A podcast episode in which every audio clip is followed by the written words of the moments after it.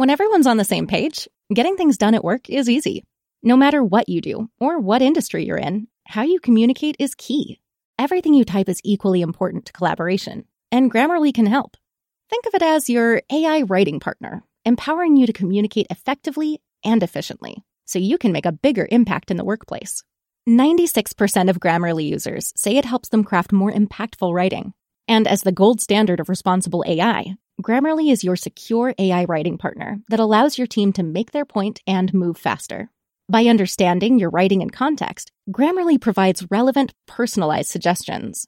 And with tone suggestions, you can navigate even the most difficult work conversations.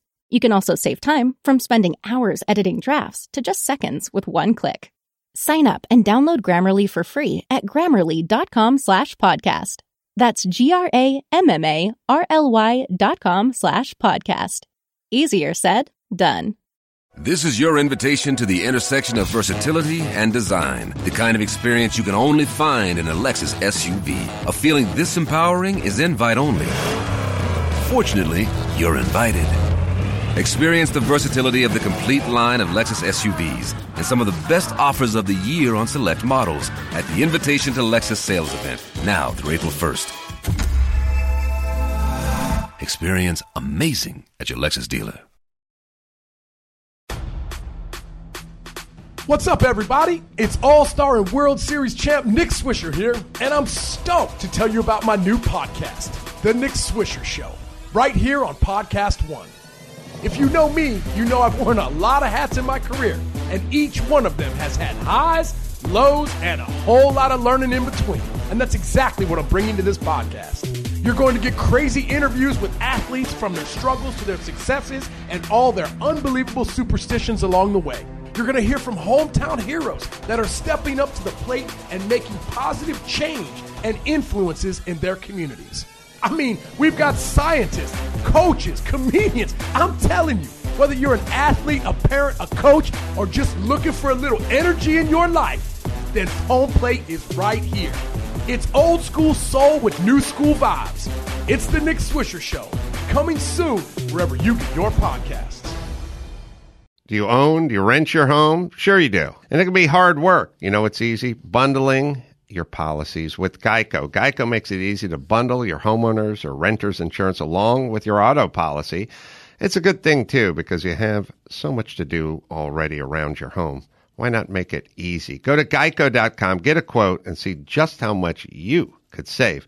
It's Geico easy. Visit geico.com today. That's geico.com.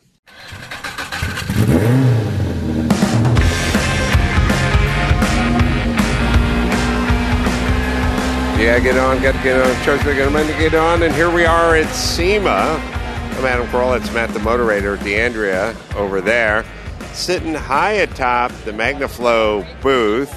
So we're on an observation platform, and you can hear people talking around us and other things because we're right in the middle of uh, SEMA, right, Matt? Yeah, it's uh, it's it's it's been a very interesting show. Some pretty big debuts.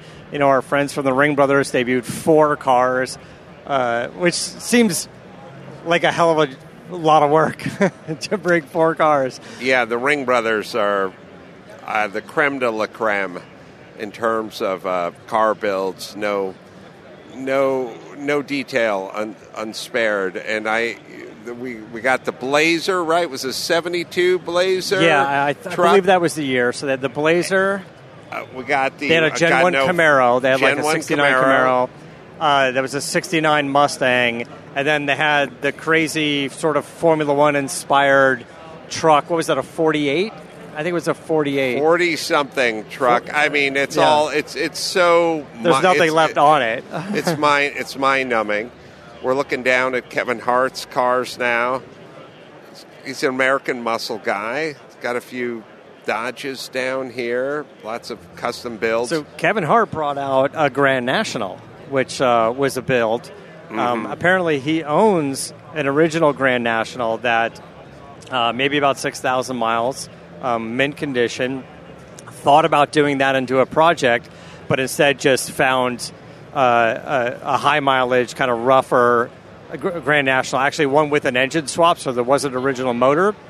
So the one that uh, he built was with a Cadillac ATS turbocharged motor in it. Mm-hmm. But instead of the twin turbos, they converted it to a single turbo to give it sort of the look of the Grand National motor. Right, because the originals had the 3.8 with the single Yeah. turbo on there. This is a three liter with a single. I don't know how much horsepower it makes, but who cares? Yeah, I mean, but it's got you- all the what are you modern amenities and it's Yeah. built up perfectly, and it's just it's it's Yeah, it's a cool piece. I mean, there's just tons of, of treats if you're into the car world out here, and uh, just the quality of everything, the fit and the finish of everything. Just you know, and, and just kind of stuff you couldn't get. Like I was walking around. And I found the disc brake setup that's made to put under the stock rims if you have a 60s Corvette or a 60s Mustang and you want to upgrade from the drum to the disc, uh, but then you don't you want the original look of the original rims. Now somebody makes a kit that works that you can fit underneath your original rims and still have some good stopping power. And it's just stuff like that, like stuff that didn't used to really exist. Now it, it all exists out there. Uh, so that's a good point because as we walk around, and it's it's been I think a few years since you've been here, but everything is just getting more sophisticated, more impressive.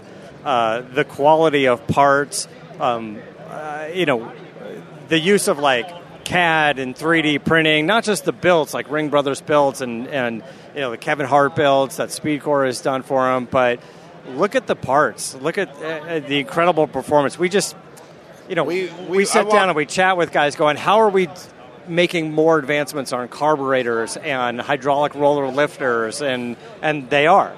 I walked by a display that had 25 different hinge hoods, all billet, all beautiful, Yeah, yeah, all aluminum, anodized, whatever. Like just the choice of aftermarket hood hinges that you could buy versus you know uh, just a few years ago like maybe one company made them Yeah. and then what would happen is you'd see the cars you know on the circuit they'd all have the same hood hinge Right. Uh, and or they, they did that with steering wheels Yeah. for a while like Yeah, oh yeah someone came out with a that steering, steering wheel wheel and- that guy's got that hood hinge and it's like it was kind of like it was cool. It was better than the stock, but it was like if every custom car was using the same steering wheel and the same hood hinge, then how custom Right. was it?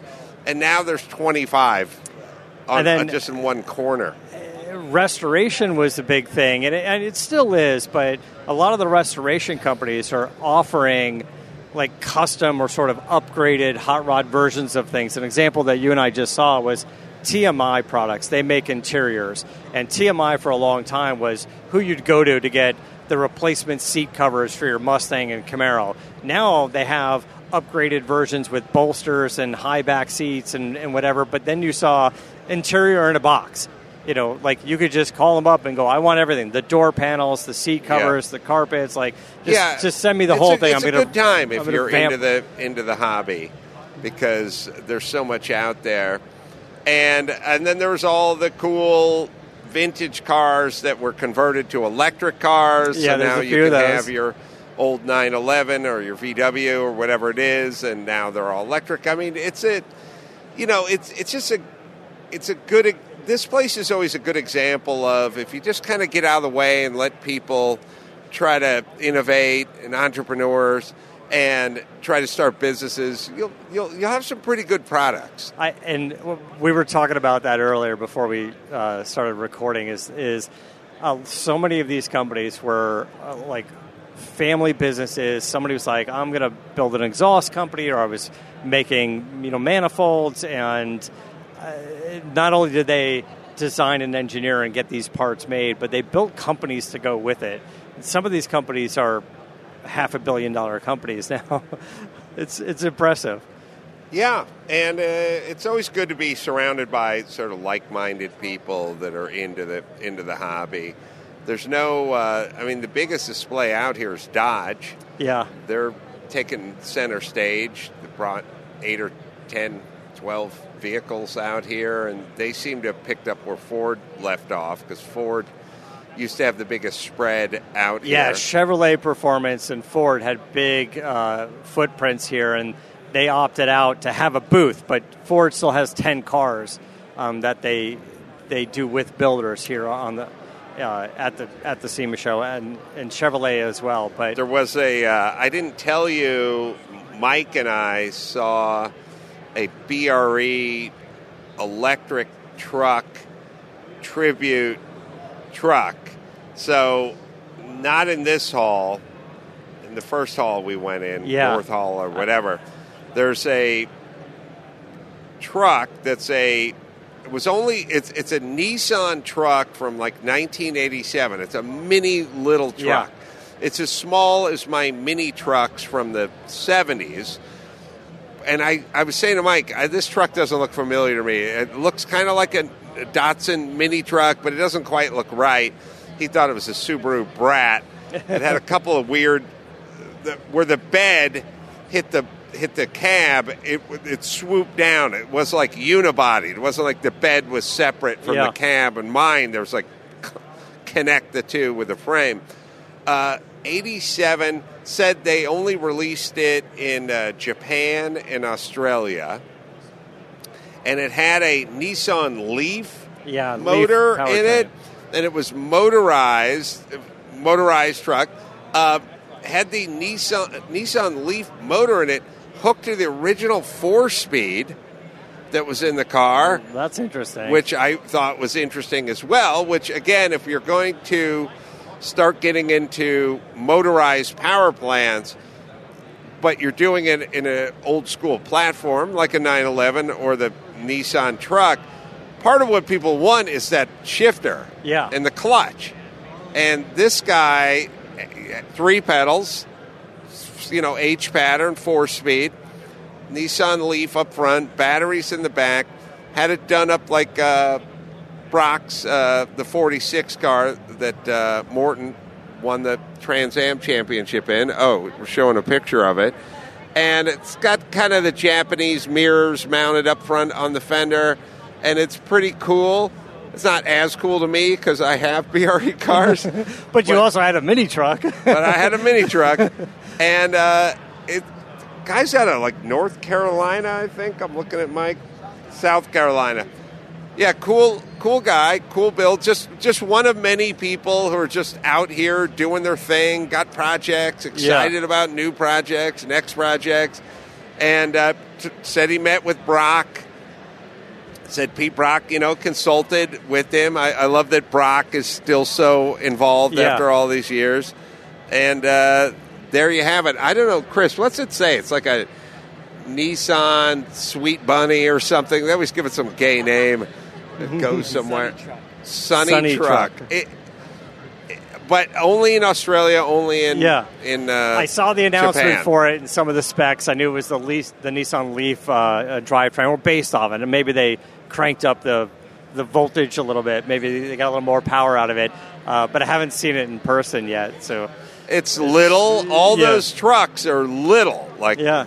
mini trucks. ha- You know, they got the word "mini" right in. Right in. I mean, when you see Dawson pulling up in that forty-foot land yacht of his that says Toyota Yeah. on the front of it, it blows my mind every single day. You would never think that's a Toyota. Japanese truck. Japanese trucks were the smallest vehicles on the road, and just to see what they've turned into is absolutely insane to me. Yeah. But those trucks were miniature, and uh, and again, nice to see the BRE color scheme, tribute, and all that still going strong. yeah, and there's another one. There's a 510 over in uh, uh, in another booth. One of, I don't forgot which booth. I think it's like Braille lithium batteries or something like that. So. So they got a little uh, tribute. So a little bit of BRE love here this year. Yeah, which is always good. Always good for Pete to be, and and also, I mean, not only that, but there's a couple of uh, Cobra Daytonas in the Superformance booth and the At Factory Five. Factory Five, the other one who does his knockoffs or you know tribute cars or whatever. All right, so uh, you're going to do a lot of interviews. Yeah, I'm going to run around and uh, dig into some of the aftermarket parts that are um, new this year. So we'll be doing that. All right, from uh, SEMA 2022. All right, we're in the Holley booth, which seems to be growing more and more and more companies over time. With uh, Evan Perkins, how are you, Evan? Very, very good. Yeah, we're uh, bigger every day. It's a huge umbrella of brands now. So last year, Holley wasn't at SEMA, right? That's correct. It, it was We kind of a weird SEMA last year. It was a weird SEMA. Everybody was coming off of the COVID shutdown, and I think everybody was a little tentative about if it was the time to come back or not, or if, if it would even happen, just because Right. we all kind of thought it was going to until one day it didn't. So, You know what we've talked about over the past few years, um, coming over here and checking in with with with Holley for quite some time is uh, how you guys have acquired a bunch of companies over the years, and in the past two years, there's been more. I've noticed Classic Instruments. I've noticed Baer Brakes. I didn't even know about that one. yeah, there's been, been more than a few. Uh, we're at about 70 plus brands now. And, some of those are active brands that were acquisitions, and others are just kind of historic nameplates, and, and a few that we've even launched internally. Right on. It's uh, how many brands do you guys think you have under under the Holley umbrella right now? It is about 70. Yeah, seventy. Yeah, it's, okay. it's, a, it's a big number. Yeah, Yeah. it's it's fantastic. Uh, I've taken a look at some of the new parts here. I know there's a lot to cover, but just kind of giving an overview on stuff. Um, let's start with the headlights. You guys get into Sure. So we, we've got a, a brand called uh, RetroBright, and what it is is it's an LED headlight, and it's not your typical. You know, you have to modify the car for it. The, whole goal with RetroBright is that if you have a car that has a sealed beam, round or rectangle, we have a light for you, and it's a plug-and-play solution. So it uses half the current. It's three times brighter, and it lasts six times longer. But the the design of them and the look of them is what I think is important. There's a lot of like uh, six inch, seven inch round Mm-hmm. uh, light replacements, but I'm seeing kind of these goofy looking kind of LEDs, and they don't really match the look of the vehicle. Like and the, the re- original lens has. uh, You know, whatever it has, like, that kind of texture or something to it. Yeah, so you, you touched on something really good. A lot of the, the options are very goofy, and it's because they come from the off road side. So the Jeep JK Wrangler used, you know, a H3 or, or kind of a, a later model halogen housing, but it kind of fit the earlier sealed beam stuff. Not perfectly, but a lot of guys were adapting those and taking those LED options and then applying them to muscle cars and vintage vehicles. So you kind of had that light that worked better, but it didn't really fit the look of the car. Yeah. So our concept is it fits the look of the car exceptionally well. So they look just like sealed beam lights. We've got two bulb colors, a 3000 and a 5700 Kelvin.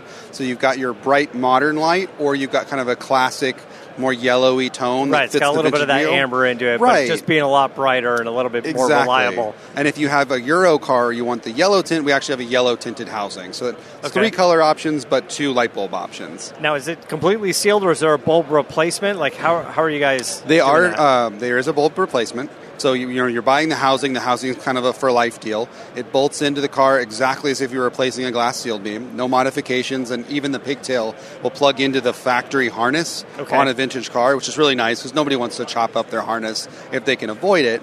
Um, but they're, uh, the, the lights are serviceable, are replaceable. If you decide, you know, you put the classic light in, you're like, you know what, I really do want that modern bright color, you can swap them out. Right. Okay.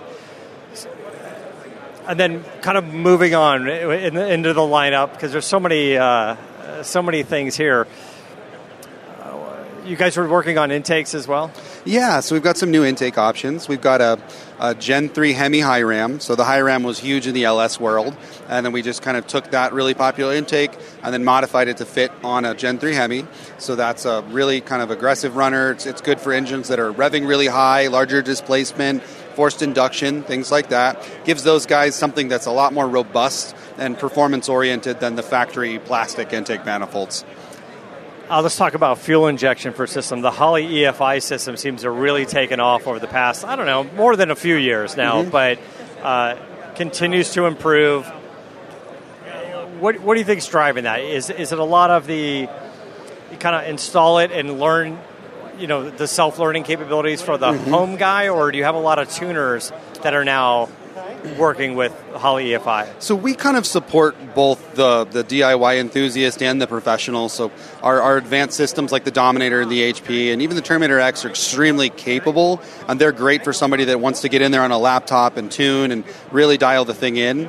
Uh, we also have the Sniper stuff, which is a very, very accessible EFI that bolts on in place of a carb. It's got some self-learning capability, and that's really good for the person that wants that drivability improvement and wants to dip their toe into EFI, but Yeah. isn't maybe ready to go the full port fuel injection route. Okay. But I think the, the big surge that you're seeing in EFI is because a lot of these guys that remember their first car fondly, well, they, they get that car again. They're at an age and a point in life where they can afford to buy it.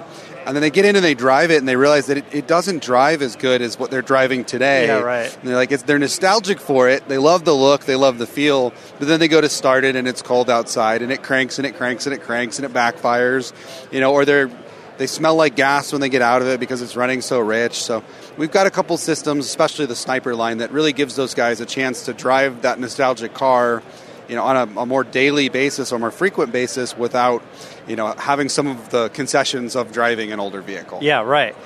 I I used a very very early Holley system, kind of the uh, kind of the bolt-on system. Uh-huh. Um, back in the day, it was a little more complex back like then. a Probably- Pro-Jection, maybe? Yeah, yeah, yeah. Or yeah. Yeah, it was a little more complex, but they've seemed to gotten so much better. And you're right, it, getting that drivability to be able to get in the car, fire that car up, and and uh, dialing it in so you know it doesn't have to run rich just to run rich to say for you know you can add a little bit of margin of safety Right. by running a little rich, but now having it be as efficient as possible because the early systems uh, like the Pro-Jection stuff. Uh, even guys that were trying to tune them were new at tuning them, Mm-hmm. and they're like, "Well, we run it a little rich to run safe." I was like, "Yeah, but everything smells like gasoline in my car.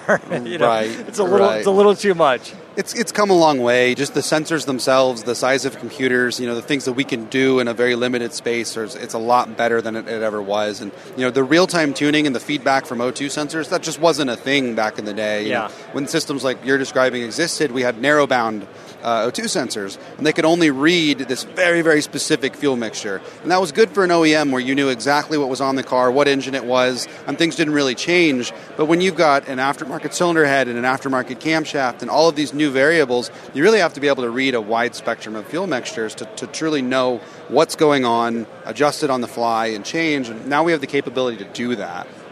Yeah, the system seemed really fantastic, and uh, kind of looking forward to, to see where it goes. Getting control over more parameters. 'Cause That's Right. kind of the thing. Is like there's I don't know hundred, maybe two hundred different things you can control within the engine, but to simplify it, you guys need to make you know twelve or fifteen things really Right. kind of tunable. Yeah, the Holley software was really, really all about you know usability and ergonomics and being able to not be an expert tuner and get in there and understand what you're looking at. You're not writing code. You're you're looking at numbers that are relevant to you. And we have areas where you can get really deep into it and get to those advanced levels, but we know that that's not something everybody is going to need to do. So we try to make it where not everybody has to. Right. Okay. Now let's talk a little bit about off-road. More companies that you guys have acquired over the years, Sure. getting more into that aspect. What are you guys doing there? Yeah, so Arizona Desert Shocks is, a, is new to the Holley brand, um, um, and they've got a, a great system for Broncos. So it's, it's a bypass shock. It's a three to four inch lift on the, some of the base models, a little bit less on trucks that have the Sasquatch package, but it's, it's a fantastic riding shock. Lets you carry a little bit more speed through rough terrain.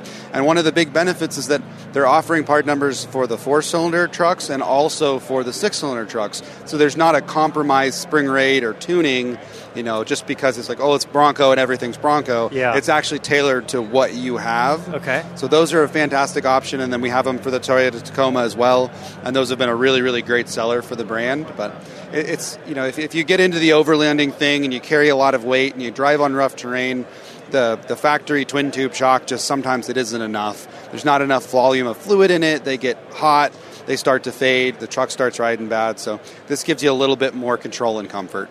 Yeah, fantastic.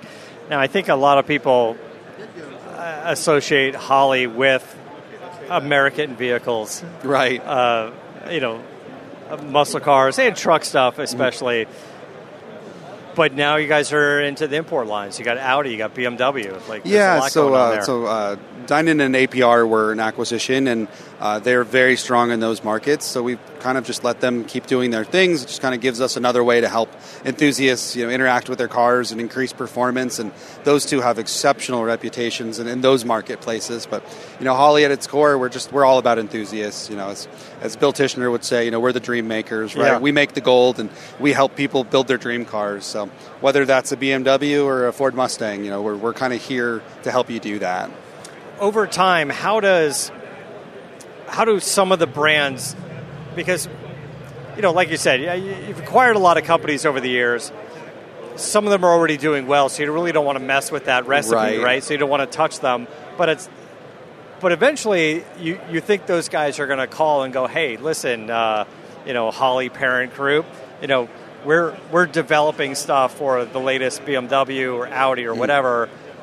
We want to get into ignition coils and stuff. Mm-hmm. You know, we want to tap into the guys at MSD, which you own. Right. You know, are, are we starting to get to that? Are we starting to get some of your brands going? Well, who, who else can I talk to in your under the umbrella and start working with them? Yeah, I mean, I think that's something that you know, being a bigger company that we bring to the table is those resources in, in technology and engineering. So, you know, you might have somebody from MSD helping APR engineer a coil for an Audi, and that doesn't mean it should be an MSD product, but that, that collection of, of resources and capability is absolutely shared across the brands. So, like the, the think tank is centralized, Right. But we kind of understand what brands represent what to what people, and that's a, that's an ongoing dialogue that we're very very careful about because the brand allegiances are huge and the brand authority is really really important. So we've we've got to put the right product with the right brand, and you know that's that's something that's just very very near and dear to everybody. Yeah. you know from the from the top down.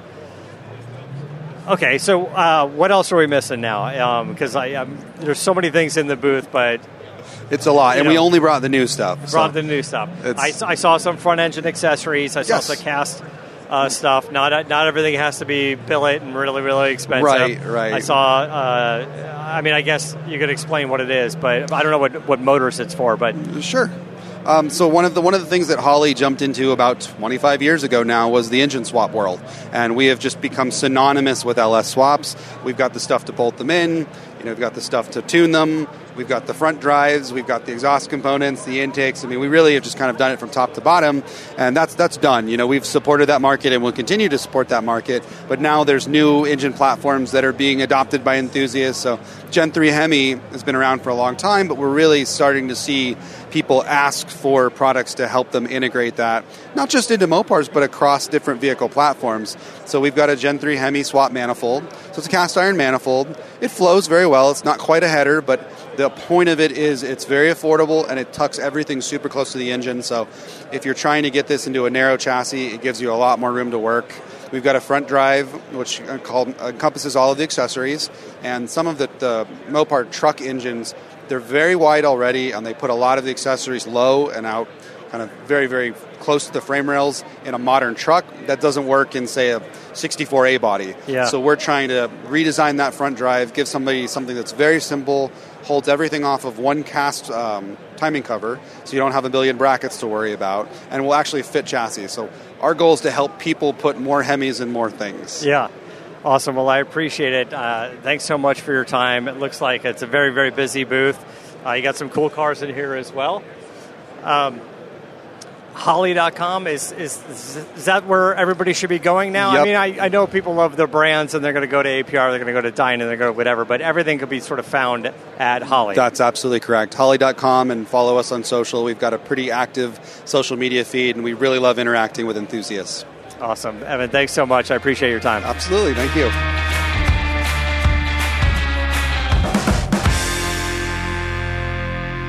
All right, here we are at Optima Batteries with Cam Douglas. Cam is uh, the boss over here. Uh, we've got a lot of stuff to talk about. I know there's a lot of new products, but also the Optima Challenge.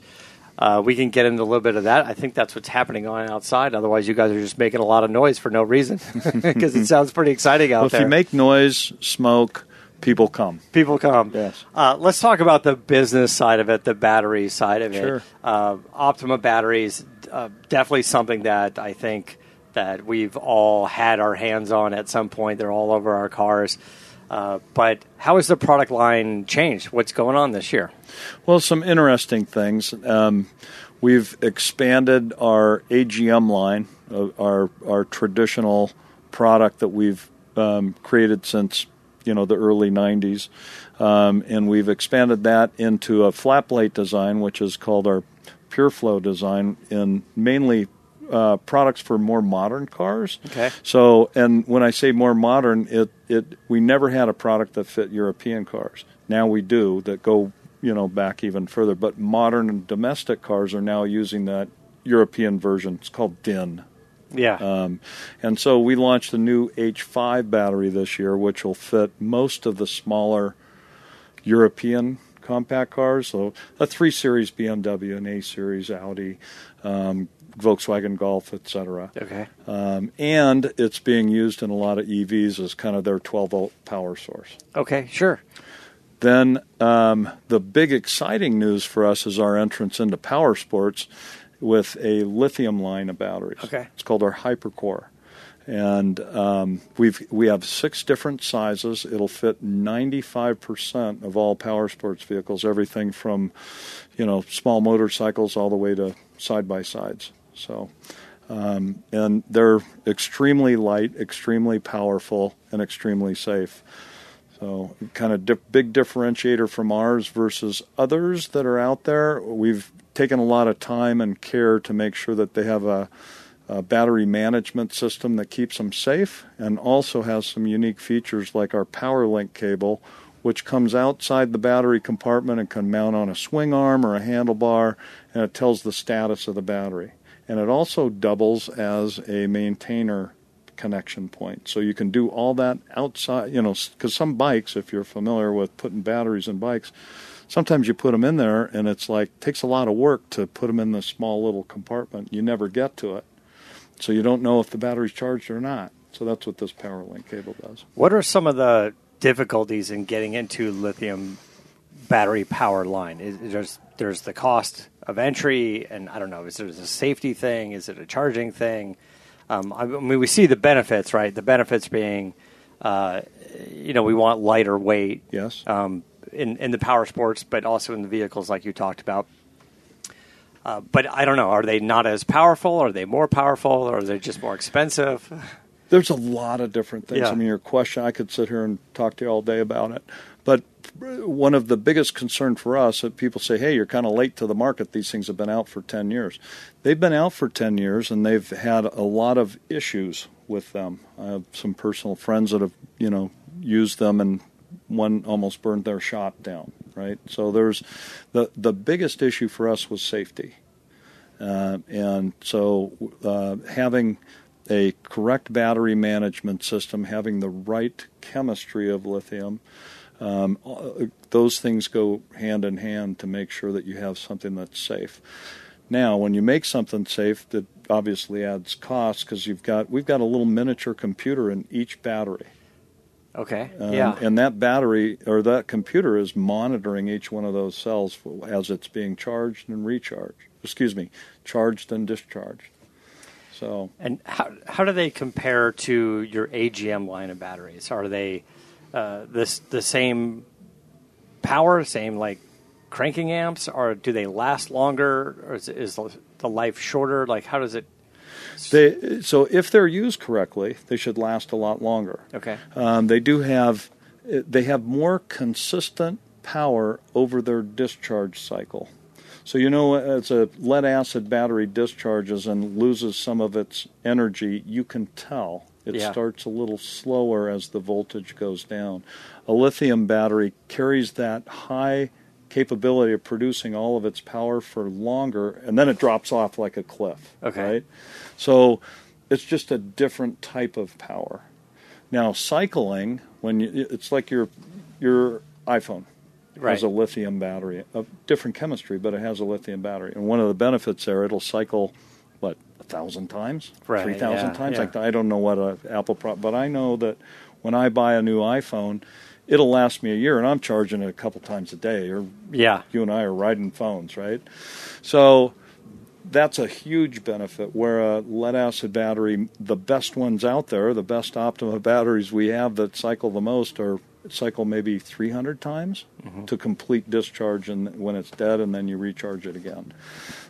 Our lithium batteries are a thousand plus. Okay. So there's a cycle benefit, cycling benefit. Um, there's that power benefit, the consistency of power over time. You brought up lightweight; they're extremely light compared to lead acid, um, but it is still that safety management that is um, a big priority for us. The, the typical car battery is what on average about 40 pounds. Yeah, yeah, you're right. Forty pounds. And what would be the lithium equivalent? Well, lithium equivalent for that size Yeah. would be different, but um, it would be quite a bit less. And d- again, depending on the chemistry, how much lithium you want to put in that box. But like our Quad 30 battery, which I can't remember the weight, but I think it's maybe around 15 pounds. We're, we put that in a Ford Raptor last week and then drove it all week, and so it'll. But that's in Southern California, right? Yeah. if you're you wouldn't do that in the Midwest because because of the cold. But um, just saying it has the power to do that. So if you're doing a track day car or, or with um, Adams race cars, you might want to run a lithium battery in there just to keep the weight down. Yeah. And if you're doing that in fair weather and you're not worried about running electric fans and things like that that consume a lot of power, you might be able to get by with a 15 pound battery instead of a 40 pound battery. In in racing specifically, like what you were talking about, like maybe one of Adam Carolla's cars, uh, it, that makes sense. Certainly the weight savings, but also the attribute you were talking about, keeping the voltage up even as the battery discharges. In, and then if it falls off, it just sort of falls off a cliff. Yep. That's fine, but you'll notice the difference in racing, right? Any uh, electronic ignition boxes, those last few laps. Yep. Right? If you're if you're losing battery power, but if it lasted and then you you charge the battery when you bring it back in. It's a compromise, though, right? Yeah. Because you get you have that amp hour, which you want to extend the electrical fuel energy, right, as, for as long as you can. Because if you lose an alternator, that's where that amp hour comes in. So in a traditional automotive battery, you might have 50 amp hour, right? And the lithium equivalent that can still start the vehicle might only have 15. Okay. So you might, if you get caught without an alternator, you on a regular basis, or you want that safety, you may want to consider sticking with a lead acid battery or a larger lithium battery. yeah. Okay. So that's a that's a concern. But as you said, kind of that consistency of its power delivery makes things more tunable, right? Yeah. Um, the, it's what uh, like bracket racers want all the time. As that battery discharges, they don't want their tune to change as it discharges because then their horsepower changes, then their times will change. They want to hit 1090s every time, 1090s Every time, right? yeah. every time. So a, a lithium battery might be a benefit there. Okay. The way the way that discharge works keeps that consistent. You tune it once, and as it discharges, you know, fifty percent, its tune stays the same. How have cars changed that maybe has forced you guys to continue to change and innovate with battery technology? Because the cars are getting more complicated. Right. They seem to be more sensitive to the the the amount of power that the battery generates. Yeah, big time. Um, you know, like you said, the ECU and the, the engine management systems uh, go wacky. Uh, complete infotainment systems, like all the the cars today seem to be communicating with themselves far more than just to They the do. engine and back. Yeah. Right.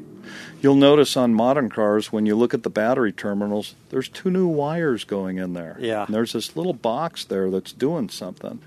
It's monitoring temperature, it's monitoring the amperage flow, it's doing things that you know older vehicles never did before but they're doing those for a lot of reasons and the main reason is is it, it can control that alternator and the alternators put when when they're activated and when they're there's a load on them um, that creates drag on the motor Yeah.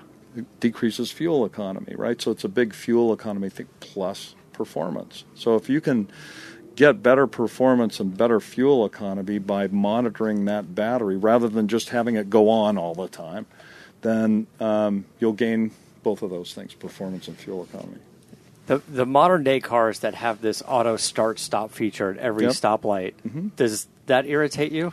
Well- it well, seems to it- irritate me, but I don't know if it irritates you well, from, a, so I from have an engineering corporate, I have standpoint. the corporate response, and then I have my personal response. So yeah, we're we're always um, looking for ways to partner with OEs and in looking for ways to increase fuel economy. I mean, it's just the world we live Yeah. in, and plus it's uh, uh, with the price of fuel, especially in Southern California. It's like, yeah, I want to. Anyway, but yeah, I've got two cars with start stop stop technology, and I can't tell you that they're always turned on. Yeah. But uh, but it, it does work great.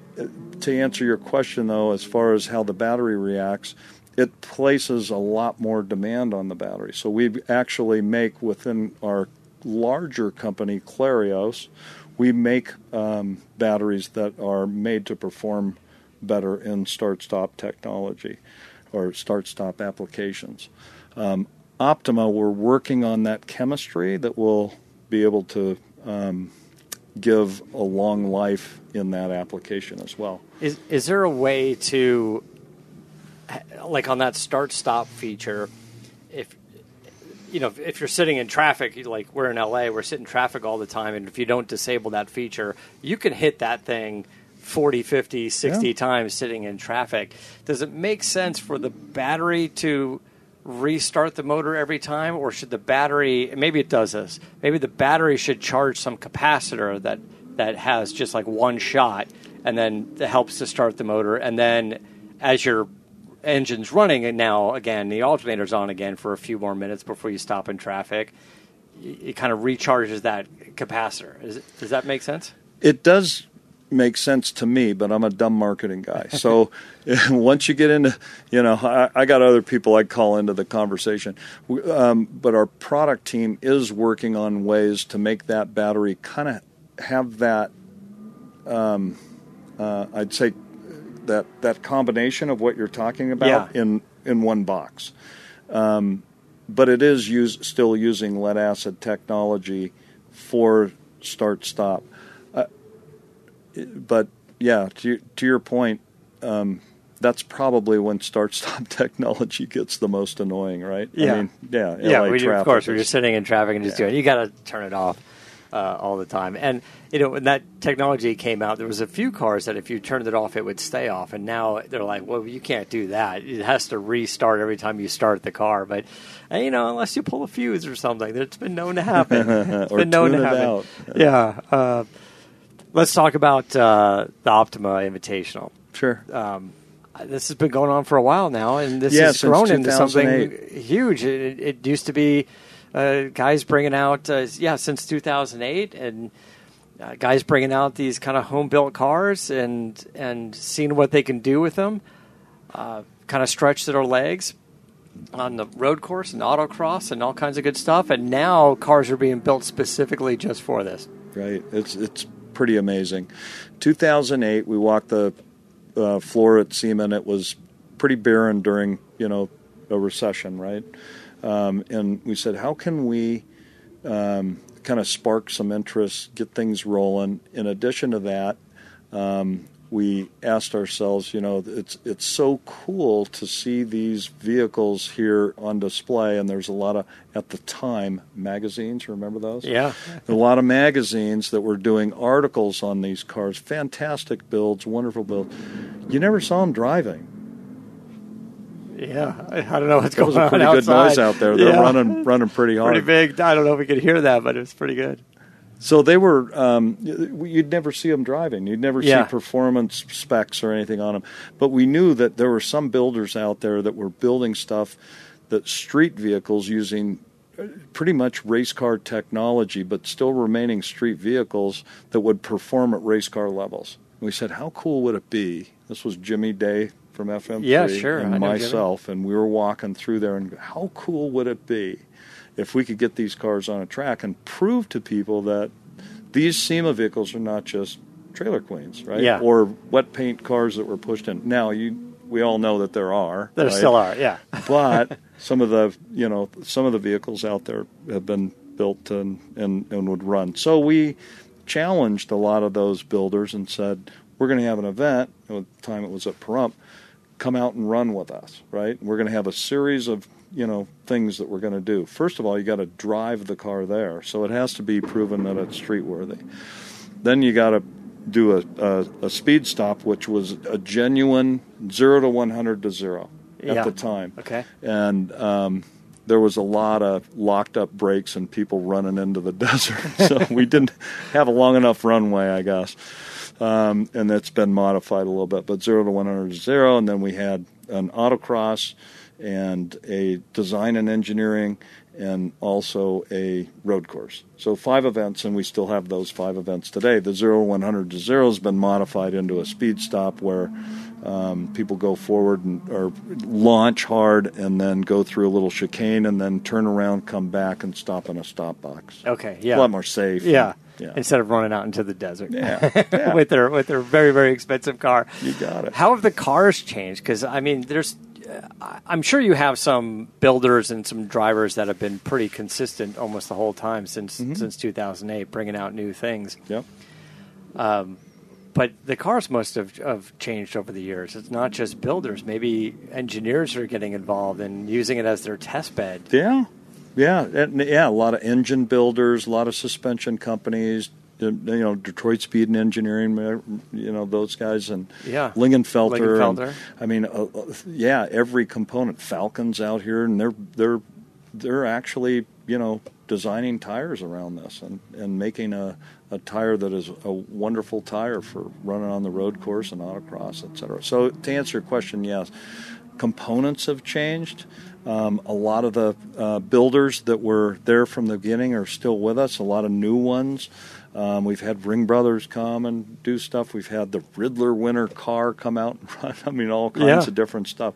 But they are, yeah, the the cars back then and cars now. If you were to kind of line them all up and look at them, there were some incredible cars back then, but there's some gnarly stuff now. I attribute paint protection film. PPF, Right. The, the best PPF allowed all the coolest cars to start showing up and, and compete in that.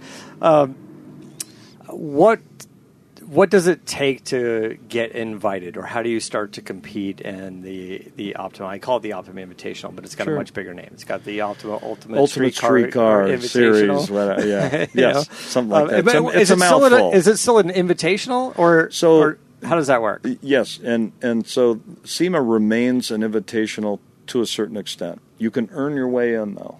Okay. Um, and we have a series, uh, either seven or eight events, depending on the year and how things work out.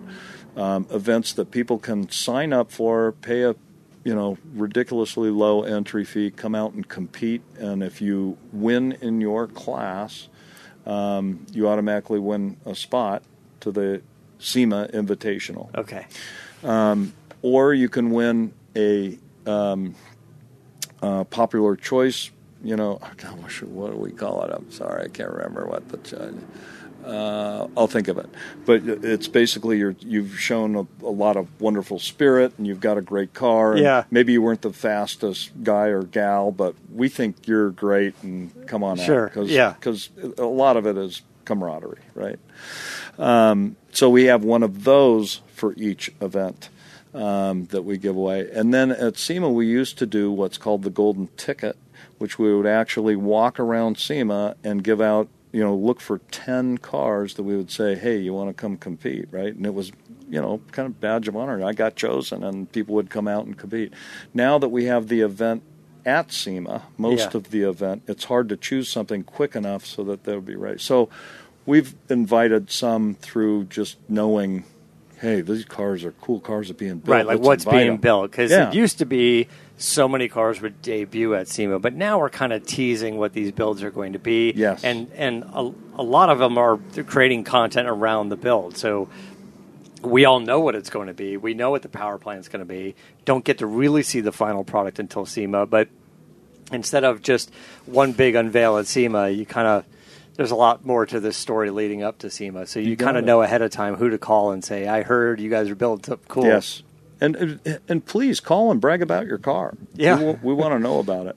Um, one of our great long-term ambassadors, uh, Jonathan Ward. You know Jonathan. Sure, yeah. So he's got the 300 SEL 6.3. Oh, he brought the Mercedes out. Did yeah. you see it? Yeah, I haven't seen it yet, but anyway. I been following the build and watched his videos, and we've been the first two days of SEMA been running around and, and doing the interviews, so uh, haven't seen the car yet. Gotcha. Well, but he's he's great, and his owners are great. And I, I said, whatever we can do to make sure that that car comes and competes is great. And so, all of his, most all of his past builds, the owners can fly in and drive the car in the in the event. And his new owner of this car is actually going to go out and you know drive it hard. And he should, because that's a cool car. It's not what you'd expect, but then Right. underneath, it's just done. It's just full done up, full It's crazy. Art Morrison chassis and LS engine, all in this Mercedes. But that's a golden ticket. Yeah, that's that's right? That was fantastic. a shoe in. So. How many events do you guys do? Well, typically it's seven to eight ish. It fluctuated a little bit, um, just because of timing and and because we got a lot, a lot of other activation of uh, other events going on. Jimmy and Wally at FM3 are responsible for all of our events, not just that. Yeah. not just the Optum. and they're the they're kind of all around the country, and that's where people get to compete. Yes. And then it all kind of ends here at SEMA, and then you reboot and start over next year. Yep. Yeah, kind of exciting. We're going to Daytona next year. Oh, okay. Oh, I, am not. Yeah. I don't know if I'm supposed to announce that, but anyway, scoop here. There we news. go. We're we going just to heard Daytona. it. Optima Invitational's going to Right. Daytona, or maybe not. We'll see. We'll see what happens. I don't think it'll be a 24 hour, but Yeah. it's going to be awesome. It'll be something fun. um, well, Cam, thanks so much. It's always great to catch up with you. You guys have a hell of an event going on out there. We're going to go out and, and watch a little bit of it because we can Yeah, kind of hear do. it as we're stowed away in a in a in a in a trailer here. But uh, thanks so much. Uh, the website is uh, Optima Batteries. OptimaBatteries.com. Excellent. Thanks so much. Yeah. Thank you. Well, there you have it. SEMA 2022 brought right to your earbuds. We go so you don't have to. It's uh, beautiful. It's cr- it's crowded and it's it's well attended. Uh, and uh, Matt did a yeoman's job of those interviews, man. Solid. Oh, thank It's you. Serious. And on our social media, we'll be putting up a lot of the photos that correspond to the interviews and a bunch of the stuff that we saw here. So, till next time, this is Adam Carolla for Matt, the raider, D'Andrea saying keep the air in the spare and the bag in the wheel. For the latest updates and call in times, follow the show on Facebook, Twitter, and Instagram at CarCast Show. If you'd like to write in, fill out the form on CarCastShow.com. And don't forget to give us a nice rating on iTunes. CarCast is a Carolla digital production and is produced by Chris Laxamana. For more information, visit CarCastShow.com.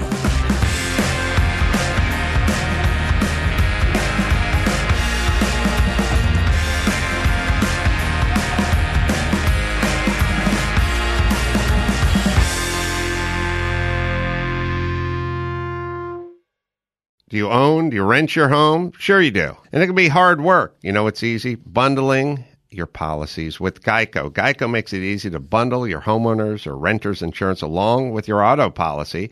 It's a good thing too because you have so much to do already around your home.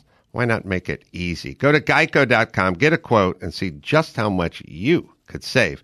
It's Geico easy. Visit geico.com today. That's geico.com.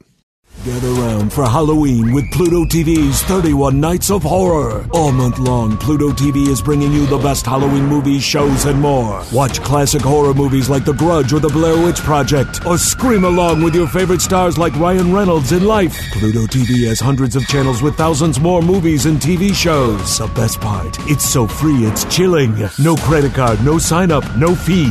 Download the Pluto TV app on all your favorite devices and start screaming now.